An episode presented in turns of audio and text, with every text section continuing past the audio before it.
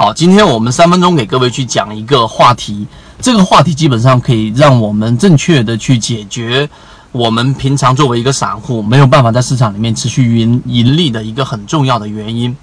好，讲这个原因之前，当然关键词我先说出来。今天我们讲的话题叫做隐性玩家，大家可以伸出自己的手，然后看一看自己五个手指当中最不重要的、最容易被忽略的手指是哪一个手指。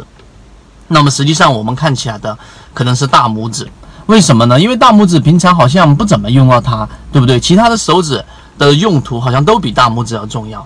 但是实际上实验表明，当我们缺少到大拇指的时候，我们能做的事情就会减掉一大半，因为大拇指的重这个重要性是非常非常重要的。那么好，那这个就是大拇指的一个一个在我们忽略的范围当中存在着非常重要的一个一个例子。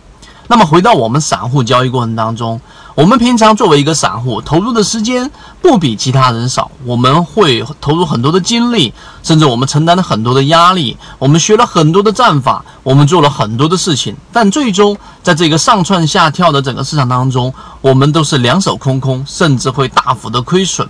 原因在于什么地方啊？可能你真正的去绕过了。七八年、十年的技术分析、基本面分析和等等的分析之后，最后你会发现一件事情，就是我们作为散户，很大程度上忽略了市场里面的很大一部分的重要参与者，一些隐性玩家。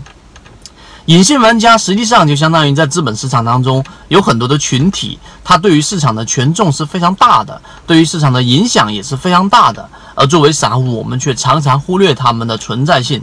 例如说，以前我们说过的游资，游资在最初我们 A 股市场当中，他们所参与的比例和他们的市场影响性是非常大的。由于我们是资本市场的 A 股市场的整个当时的股票数量很少，并且流通盘很小，那么他们是一个重要的群体。那么另外一些很多的隐性群体、隐性玩家是被我们忽略掉的。就又比如说是质押掉的那些股票，他们把股票质押到我们所说的一些商业银行当中。那么这些商业银行对股票其实不懂，我只是把它当做这些上市公司质押的一些凭证。那么当它出现风险，当它出现我们所说的会影响到我的回款的时候，那么这些商业银行就会进行大面积的清仓。它不管股票的，它不管技术分析的。那么请问，在你的交易系统当中，你有没有去考虑过这一部分隐性玩家呢？当然，罗列下来还有很多很多类似这样的隐性玩家，是我们作为一般散户不去重视，但是它却很真实的存在，并且很大的影响着整个 A 股市场。这是我们要讲的第二个例子。第三个，实际上要认识到这个群体，不是我们通过短短的视频就可以介绍出来的。只是我们在这个节点上，我们要提出一个关键：你的技术分析也好，你的基本面分析也好，你的一招鲜也好，但是你绝对不能忽略掉整个市场的隐性玩家。当你忽略掉这个隐性玩家的时候，就会类似于像王安石变法。王安石之前，对吧？这个典故我不去说。做变法失败的最主要原因，就是因为他忽略掉了隐性玩家。他认为天不重要，他认为命不重要，他认为人性不重要。他认为最重要的是皇上支持他了，当时的这一个呃皇帝非常非常对他百依百顺，所以他认为他的变法一定会实施成功，最终失败了。为什么？因为他忽略掉了一些很重要的群体隐性玩家。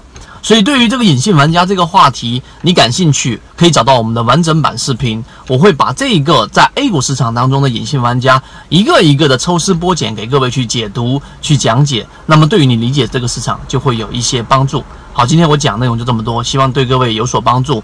如果觉得啊这一个话题对你来说有所启发的话，可以在下方评论、点赞和转发，我们会不胜感激。好，各位再见。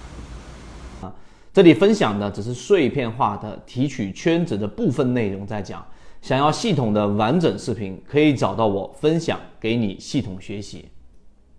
可以直接在缠论专辑的简介找到我。